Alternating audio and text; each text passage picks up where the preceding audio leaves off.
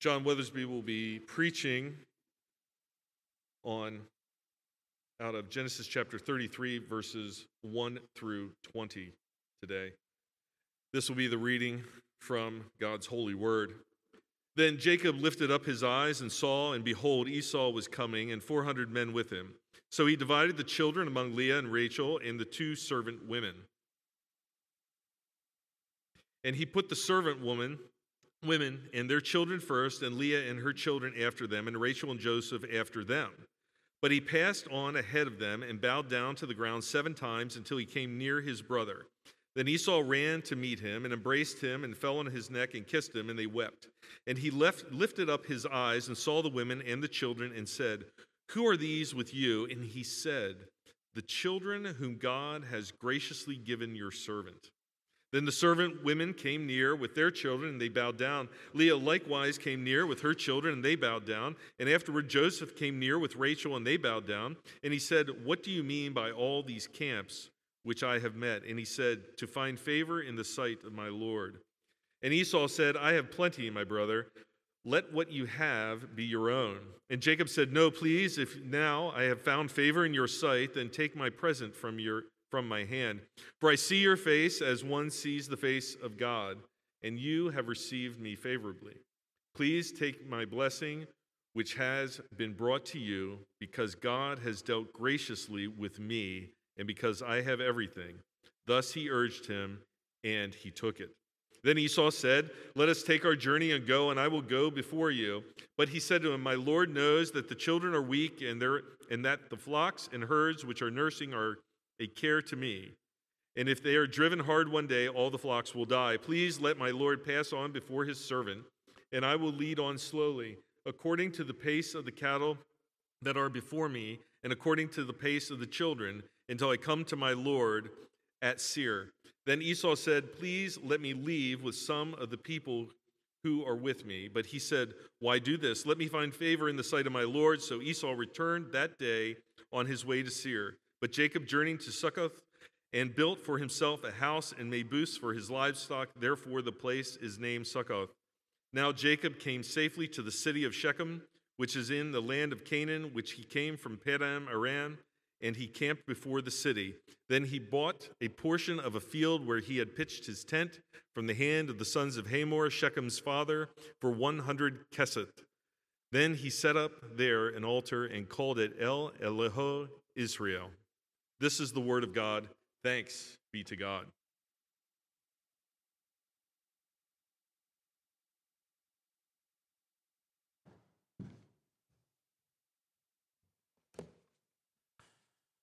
John, for reading that.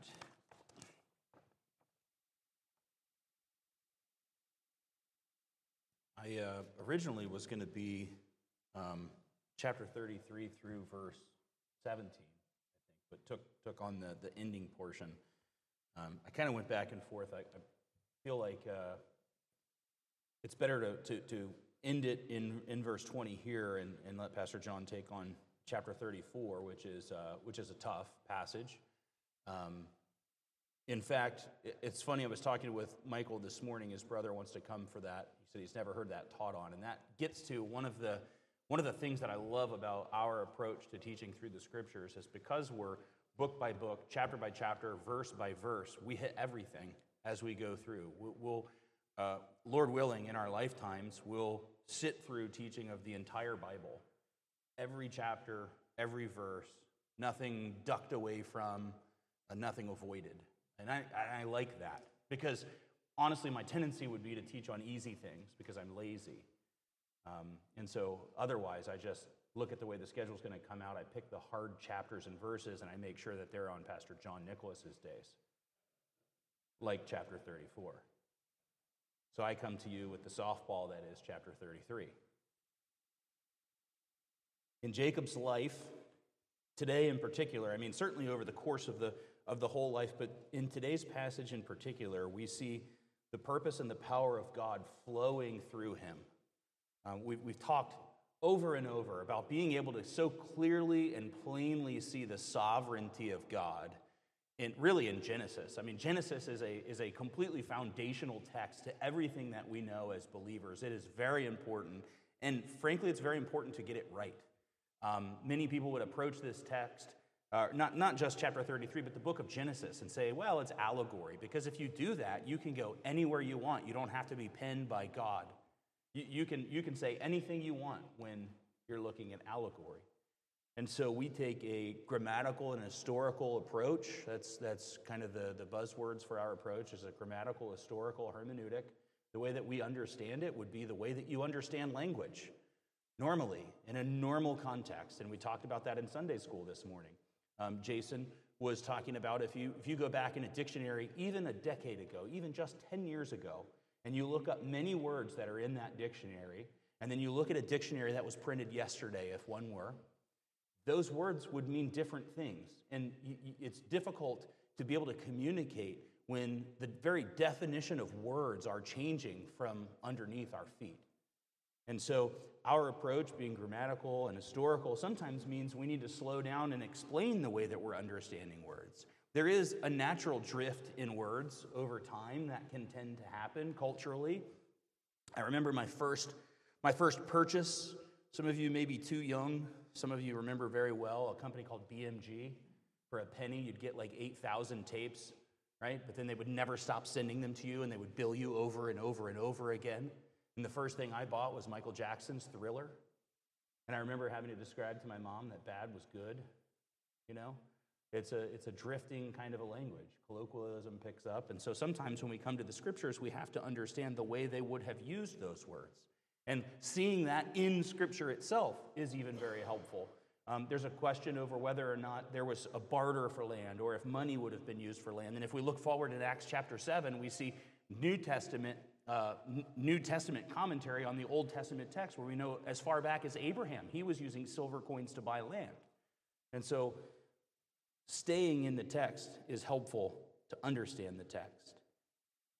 And what we'll see in this story and in Jacob's life is the sovereignty of God over all of his creation, exercising his will on the hearts of people, even scorn filled, angry people, even strife inside a family.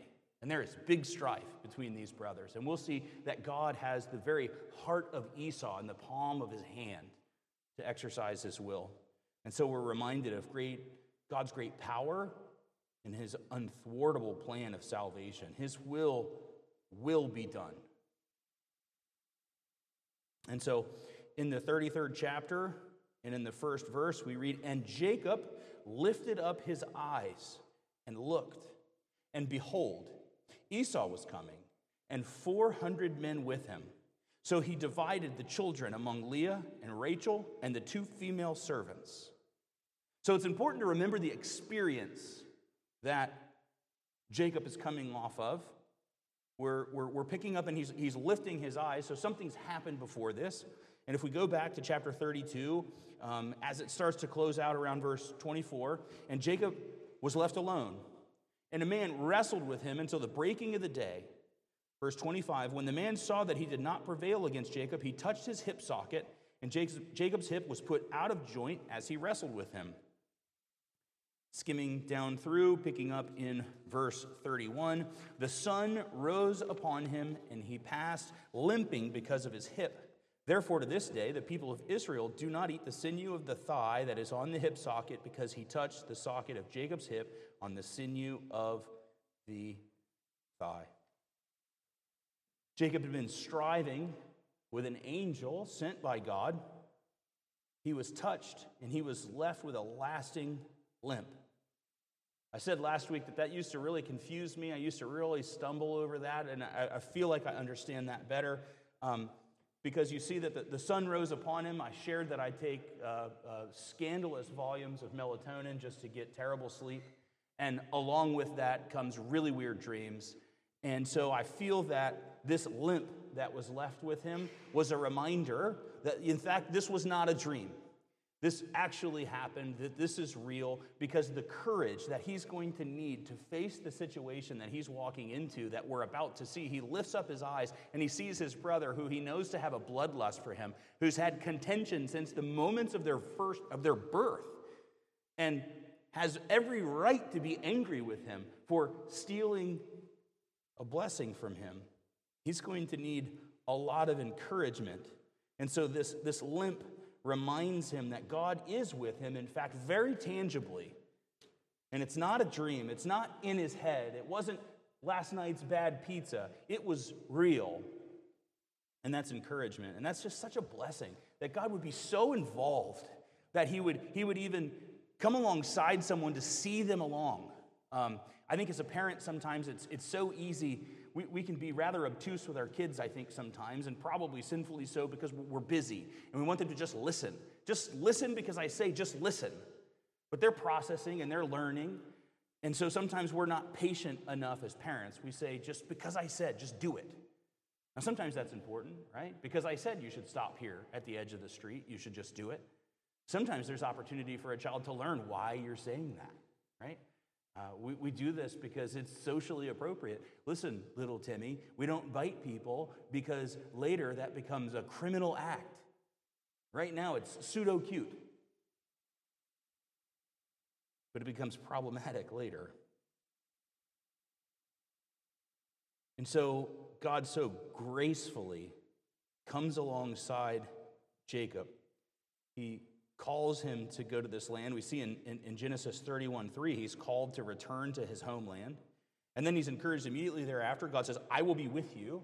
And then, more than that, God comes and sends an angel and strives with him, and he recognizes that God is with him. And he's left with a limp so that he'll remember. And now, in chapter 33 and verse 1, as he's limping off, as the sun comes up, he lifts his eyes, and there is Esau. What timing! And not alone. With Esau is the 400 men. We remember the he sent some he sent the advance party and they said, "Hey, Esau's coming to coming to see you and he has 400 men with him." Sounds rough. Do they say? People fleeing from danger flee with wives and children. People running to invade come with the men only. We're seeing that today.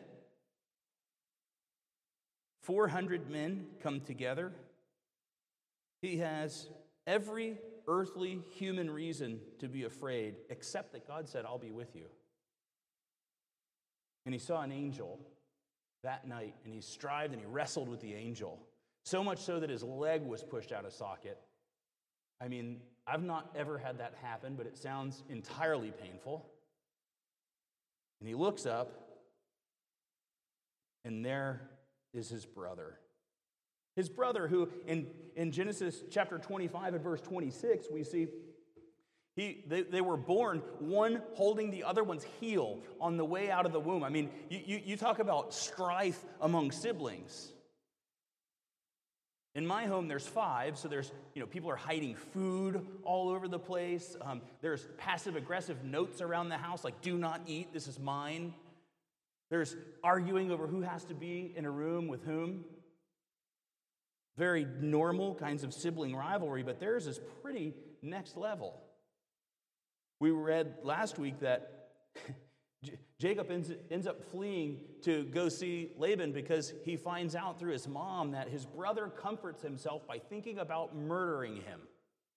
I don't know what that looks like, but I feel like there's like rocking to the body when you're, you're comforting yourself by contemplating murdering the other person.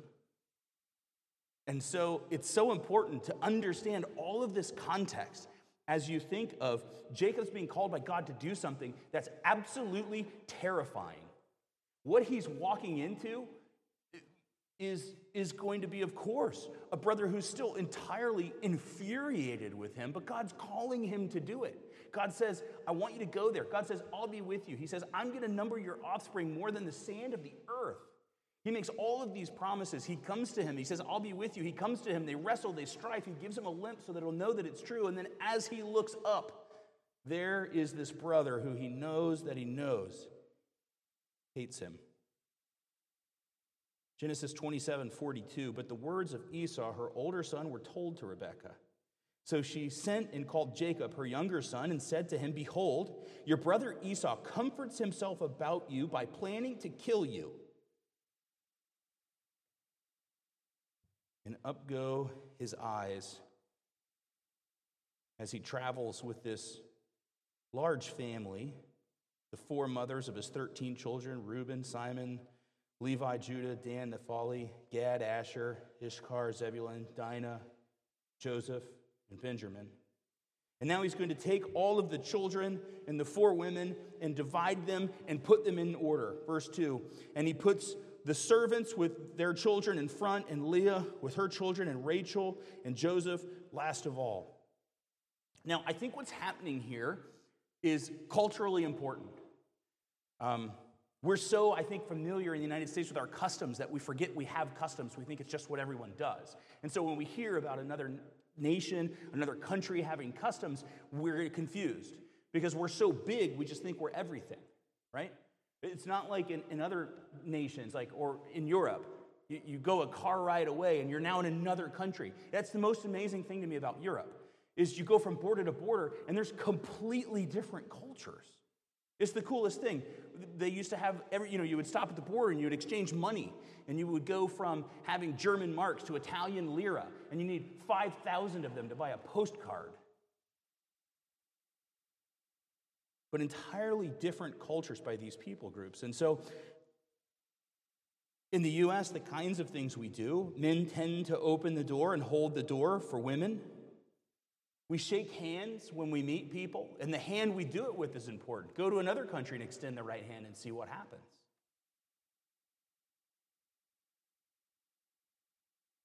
Jeep people compulsively wave at each other like some strange addiction. They see another Jeep and their arm just fires up in the air.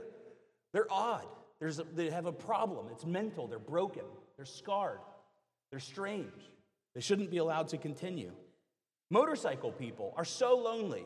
If they see another motorcycle, they wave at it.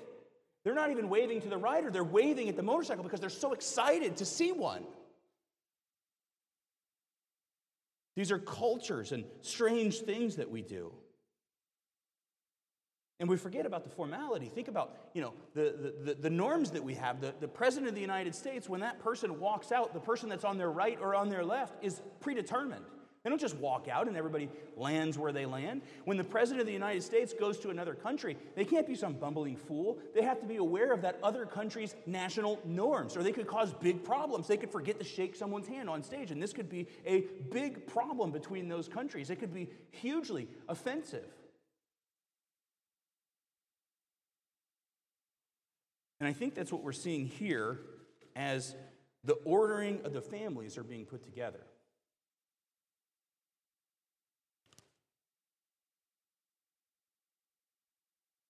This wasn't Jacob's last stand to have an army of servants and wives and servant ladies and toddlers, and this was their last stand to fight Esau and his 400 men. This is a customary greeting. He's taking on a position of being honoring towards his brother, and I think we'll continue to see that. People were, I think, being put in order of reverence, in order of importance, and so that's why we catch the note that Rachel and Joseph are last. We'll see everyone's arranged in, I think, a ceremonial order to meet Uncle Esau.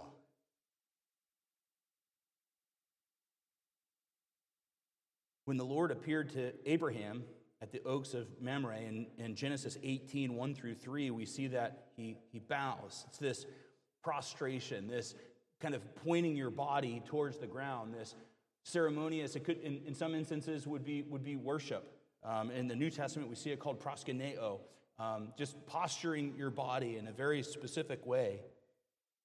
Again, a common kind of a cultural greeting for something of very high importance very ceremonious is happening. It's, it's not like a, a, common greeting of the day. You don't see your buddy downtown, right? While you're, you're, you're downtown trading for sheep and ox and you're bowing towards the ground. This is, there's something very big going on in this sense.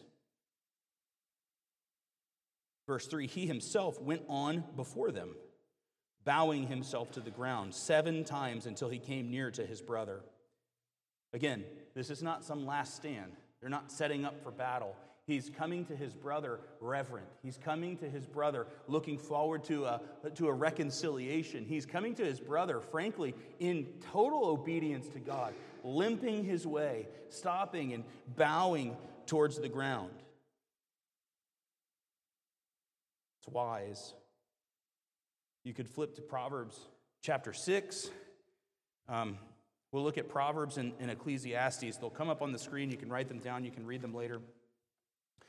Proverbs chapter 6 My son, if you have put up security for your neighbor, have given your pledge for a stranger, if you are snared in the words of your mouth, caught in the words of your mouth, then do this, my son, and save yourself.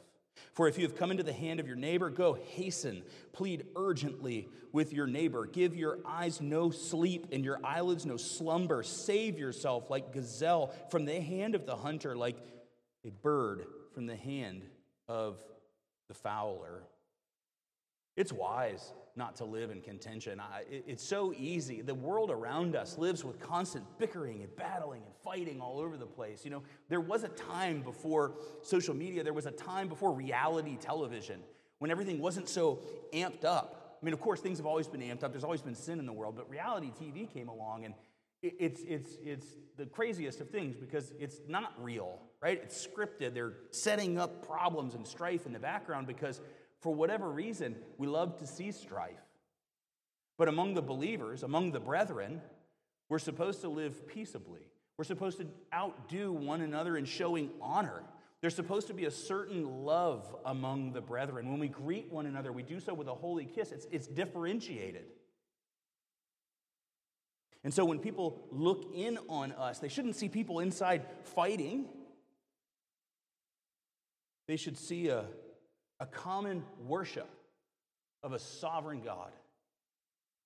My, my favorite illustration of worship, and I, I love it and I'll say it over and over again, would be if we were to stand outside on the sidewalk and, and you imagine this is a pretty busy area lots of people live you know there's people driving into the into downtown to go do criminal acts uh, as members of the government. There's people doing criminal acts just because they're doing criminal acts and there's people just living right? So it's busy. It's a good representation of the world and so if we were to stand outside and stand on the sidewalk and just, just all of us, this group of us, just stand and just stare into the sky and just look, people would stop and they'd say, What, what, are, they, what are they doing? What are they looking at? And in a sense, that's what our worship is like. But our gaze is so fixed on God, it's so otherworldly, it's of so much earthly good. That people say, what, what, are they, what are they looking at? What are they doing? What is this that they worship? Why do they gather? Why are these people together? Why are they willing to, to quell and squash? Why are they so excited? Why are they so loving towards one another? We're worshipful. We're not just a sub segment of the world that meets together like the Kiwanis Club or the Lions Club or the American Legion. We're gathered around something that's so much more and so much greater, and it's the sovereign God of all creation, and our worship and our gathering and our common worship of God is designed to point to that. Ecclesiastes 10:4. If the anger of a ruler rises against you, do not leave your place, for calmness will lay great offense to rest. Biblical strategies for dealing with strife. Luke chapter 14, verse 11 For everyone who exalts himself will be humbled, and he who humbles himself will be exalted. How frequently is our tempo and our temperament to humble ourselves? I don't know the answer to that. Maybe it's frequent for you. I think for me, it's not. And so I do well to consider am, am, I, am I exalting myself in this moment? If you, if you go downstairs to Sunday school and you look right here on, on the pulpit, um, I put it on Instagram the other day. That is a website where you put up pictures and other people can see them. That's for John Nicholas so that he can understand what Instagram is. Actually, I'm going to expose something. That is the one social media platform that John is very secretly on. Truth is out there, pal. anyway, downstairs on the pulpit, it says, He must increase, I must decrease. What a great reminder for all of us every day. What, what does it mean to decrease? And how does that bring God increase? I think that's something to, to wrestle with and grapple with. It's probably different for you than it is for me. But what great opportunity to increase and magnify the sovereign God of creation. I wonder how frequently our problems are perpetuated because we won't stand down. I would submit to you for myself, it's very frequently. What we see in Joseph is letting a lifetime's worth of contention and strife go. And I, I tend to think it, it's got to be about spending a few decades with Laban. Maybe he's repentant. Maybe it's changed something about his temperament to have spent so much time with someone who is conniving, so much time with someone who was always scheming, so much time with someone who is just about getting over. It's probably changed something about him. Psalm 37, verses 8 and 9 refrain from anger and forsake wrath. Fret not yourself it tends only to evil. For the evildoers shall be cut off, but those who wait for the Lord shall inherit the land. Again, I would submit to you that waiting is hard. Waiting for the Lord is hard because so, so frequently we just see what just needs to happen and we want to get it done. Right? I mean, as Americans, whether you're type A or not, you probably are. You're probably hard charging. You're probably driven. You probably see what needs to be done and start thinking about, well, how do I do it? Right? There's this weird sickness about us where we want to order our time so that we can fit more into our time. And then we, we come home and we compare notes about who was busier. Oh, I'm so tired. I worked 90 hours this week. I'm exhausted. I can't stop being busy. Everybody needs me all the time. No one, frankly, knows where the quote comes from, but it's attributed to at least seven or ten generals where they said, You're so, you're so important, you're so necessary, you're, you're, you're indispensable. And the, the general, the leader, points to the cemetery behind him and says that the cemetery is full of indispensable men. The world continues every time an indispensable person dies. You can take a rest, right? You can take a minute. Every night, I go to sleep for at least an hour I close my eyes, my body shuts down, um, and everything about the world continues just fine without my presence. Animals still live, bats fly around, earth still spins. It requires none of my presence for everything to keep going. And it's just such a great reminder of how necessary we are not. It feels like that's why we get anxious, right? And the scriptures remind us we can't control the color of a single hair on our head. But God knows each one. And so we would, we would do well to listen to the word and calm it down a little bit.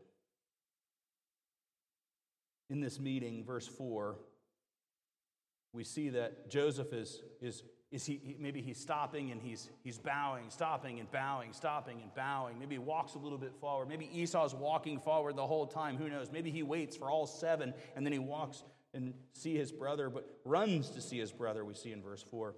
But Esau ran to meet him and embraced him and fell on his neck and kissed him, and they wept. This is not the greeting I think that he was anticipating. Again, talk about cultural norms, we talk about customs and ceremonious kinds of things. It is similar language is, is, is used at the prodigal son in Luke 15 20. This running and greeting the way he has, the falling on his neck. And I think it's just a great picture of the sovereignty and the purpose of God. These brothers have been contending with one another since the very day they were born, and even in the moments before their birth. In the womb, they were in contention.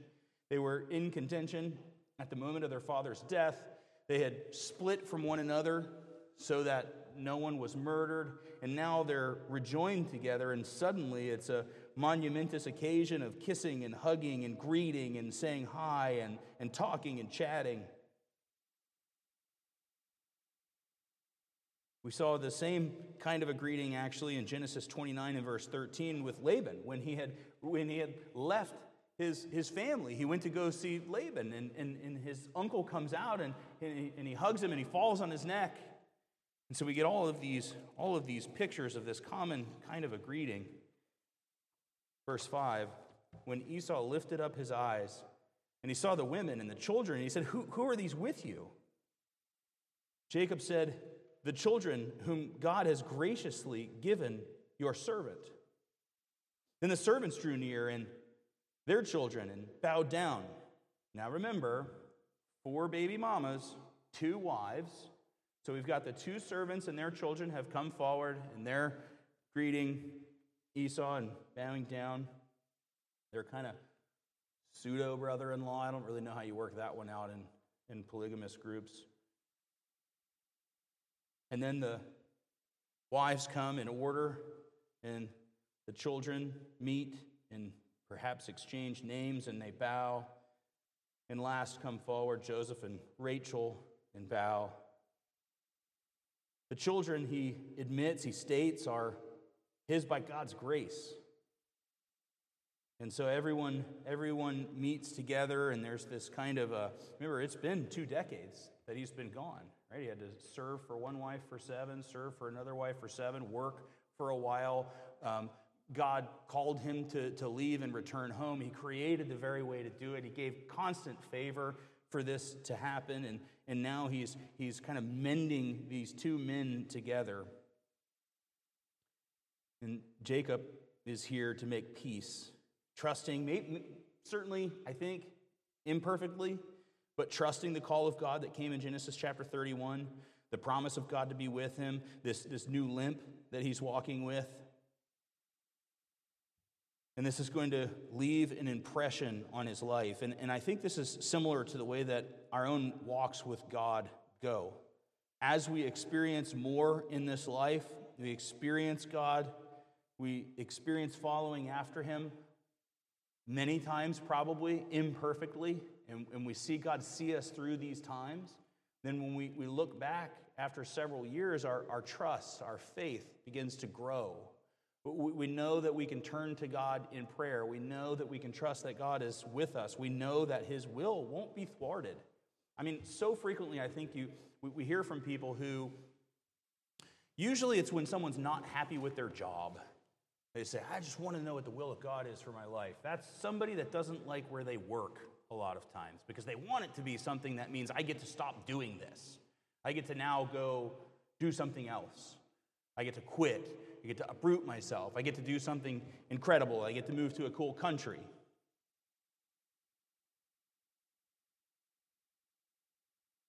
But he's, again, perhaps imperfectly, trusting the call of God to return to his homeland. Esau asks him, What did you mean by all the camps I met? Um, I think the LSB, I, so I'm reading out of the ESV right now. I think the LSB is actually a little bit more helpful here. Um, more directly, this would mean camps than company, the camps that I met versus the company that I met. We would have to think back. In, in fact, ESV translates this word only three times um, company and 265 times camps. These are the servants, the oxen, the donkeys, the flocks, the male servants, the female servants that were sent to find favor in Genesis 32, verses 1 through 5, to go meet Esau in advance of the family coming. Right? Remember, he was he was kind of stressing about um, going to see his brother. He was he was alone, and, and he had a moment with God, uh, and he says, "You know what? I'm going to do. I'm going to I'm going to carve off all of these possessions, all this livestock, all of these anim."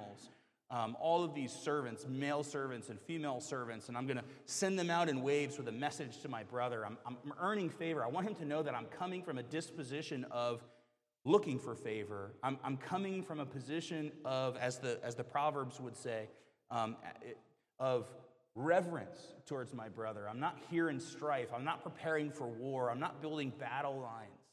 I'm mending.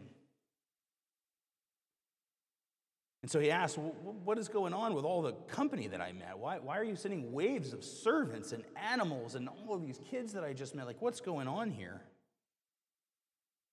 And so Jacob presses on his brother Esau, This is a gift. It's all yours now. Take it.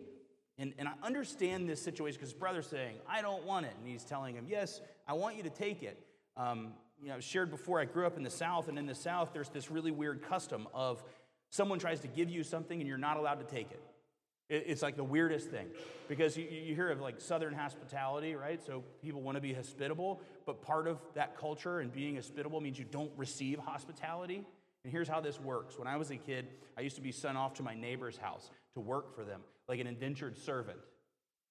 Didn't matter. They could use me like a rented mule, whatever it is that they wanted me to do. That was how I was going to spend my Saturday. They would send me over there. The, the guy next door would give me awful work to do, and then he would give me like a soda. Now, I'm supposed to say no to this soda, also to the money. And then when I get home, I'm pretty sure there was a phone call that went on. They'd say, Hey, did he take it? And my mom would say, Yeah. Or they would say, Yeah, to my mom, Yeah, he took it. She said, Well, I'll take care of that. I get home, they're like, You didn't take anything from him, did you? I'm like, Well, he offered me a soda. Well, what'd you say? I said, I said, No, thank you. And they said, They insisted. And she said, You didn't take it, did you? I said, Yes. She, so now my mom's all mad at me, right? It's this, you're for whatever reason, it's one of those cultural norms. And so, similarly, here, as these this waves and companies of animals and servants are being given to Esau. Esau says, Hey, man, I don't want all this. And his brother says, No, it's yours. And he contends with him, You are going to keep this. Again, he's building up an environment of favor. Verse 12 Then Esau said, Let us journey on our way. I'll go ahead of you. But Jacob said to him, My Lord knows that the children are frail, and that the nursing flocks and the herds are a care to me. If they are driven hard for one day, all the flocks will die. Let my Lord pass on ahead of his servant, and I will lead on slowly at the pace of the livestock that are ahead of me, and at the pace of the children, until I come to my Lord in Seir. So, on this passage, I, I, I like how Calvin put it, so I'm just going to read a, a bit of a long quote, not too bad. Although Esau was inclined to benevolence, Jacob still distrusts him.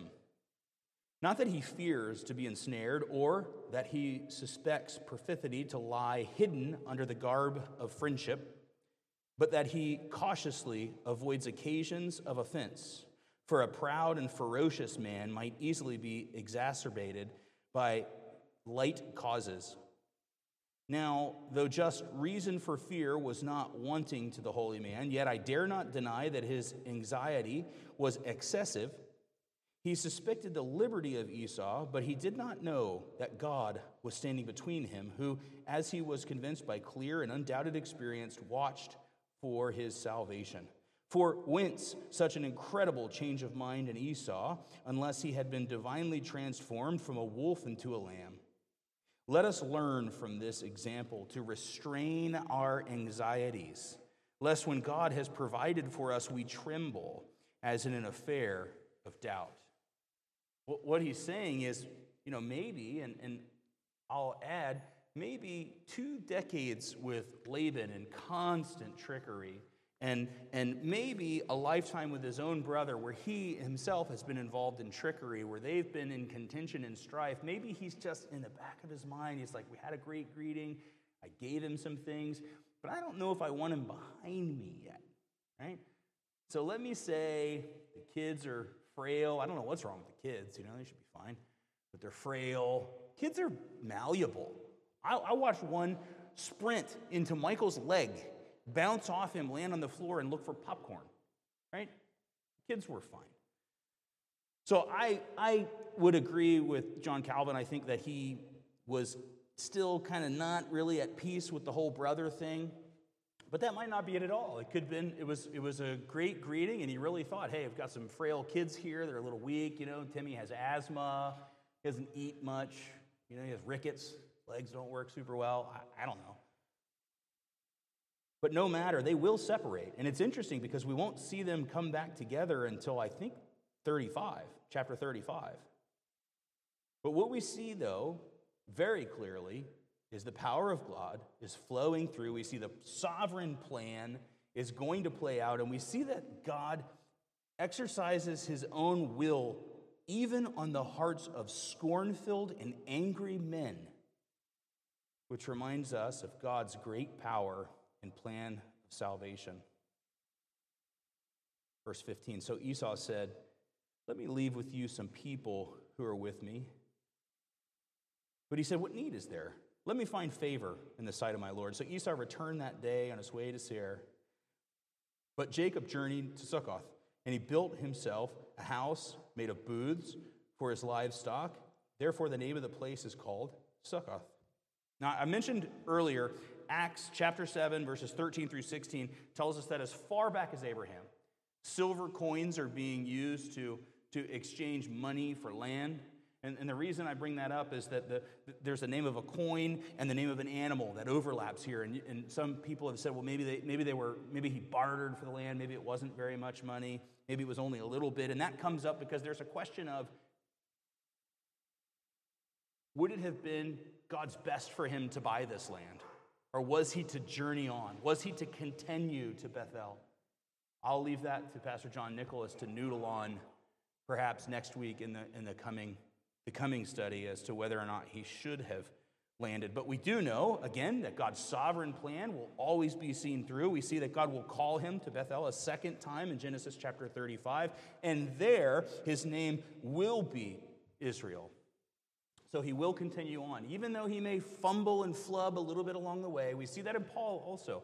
Paul, you know, his desire is to go here, and so he turns this direction and he tries, and the Holy Spirit won't let him. So he turns this direction and he tries. The Holy Spirit won't let him. And he turns this direction and he tries. And so he finally he gets to go. I think sometimes the will of God and figuring out the will of God is like that. It's trusting and being willing to go. It's, it's being willing to go in some direction. Some of us, you know, we, we say we're not charismatic, um, but we're looking for the message to be written down to us. You know, the total story of God's will for my life written for me, and then I'll follow it. Is that really faith?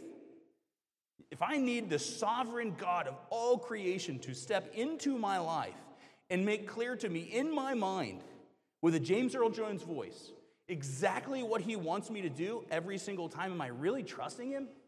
Do I really believe in sovereignty if I require that? If I won't move my feet until I hear exactly what God wants me to do, do I really, really trust Him? I trust in sovereignty that He won't let me outside of His will. In fact, I would suggest you cannot be outside of the sovereign will of God. Wrestle with that one. Verse 18 And Jacob came safely to the city of Shechem, which is the land of Canaan and on his way from Padan Aram, he camped before the city. And from the sons of Hamor, Shechem's father, he bought a hundred, for, for a hundred pieces of money the land on which he pitched his tent. And, and Pastor John Nicholas will deal with these folks a lot next week. Um, but he ends up erecting an altar. And this altar says that this is, this is where Israel lives, this is where God is. It's an external testimony, if you will, to his faith. Again, question over whether or not he should have bought this land, question over whether or not he should have tried to park here, but this is what he does. And so, again, I think that this story is so helpful to see the sovereignty of God, the sovereignty of God over the aspects of Jacob's life. But perhaps our tendency would be to think that that's how God was for the patriarch. That's how God was in the Old Testament. But we know that God is the same yesterday, today, and tomorrow. He is still involved in the aspects of life. His sovereign plan is going to play out. And so we would do well to trust God. Go back to Psalm 37, verses 8 and 9. Refrain from anger and forsake wrath. Fret not yourself, it tends only to evil. For the evildoer shall be cut off, but those who wait for the Lord shall inherit the land. Let's pray. God, we thank you so much for your word. It is medicinal and necessary. For those of us who have seen that you are holy and you are good and you are great and we are not, that we're fallen and that we're sinful, and that there is no mediation between us. There is no way that we could make ourselves right. There's no pile of works that we could build that would be high enough to find our way to communion with you and have seen the Christ, have seen Jesus who lived and always tempted like us, yet without sin, who then gave himself up as the once final sacrifice for sin that all of Israel was constantly pointing to the need for. And by your grace, that you have turned our hearts to that sovereign Lord of salvation, who is Jesus. Your word is balm and ointment. It is soothing to us who live in a world of strife and contention, in a, in a world that is constantly cracking and moaning under the strain of sin. God, we thank you that we are covered by the righteousness of your Son that we are reborn and made new, that you've taken our hearts of stone and turned them to flesh, that we're no longer slave to the sin that once ensnared us, God. You are great. And for those who may not know you yet in that way, through your son Jesus, I pray that this morning that you would, you would reach them, that you would turn their hearts to see that they're materially different from you that you are holy, God, and that they are sin, like all of us, in need of a Savior who can only be the man Christ Jesus. There's no other way to you, God, and we're so thankful for that.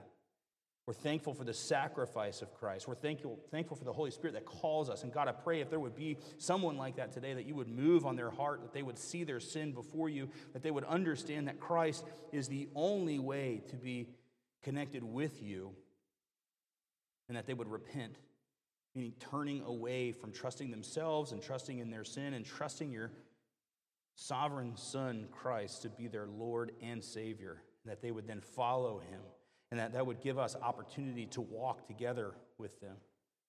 God, we thank you that this is your plan for life. We're excited to follow after your will as revealed in this word. We're excited to look at this word, to find your will in it, to find your character in it, and to be obedient to serve you with our lives. God, thank you for the opportunity to do that. It's in Jesus' name we pray. Amen.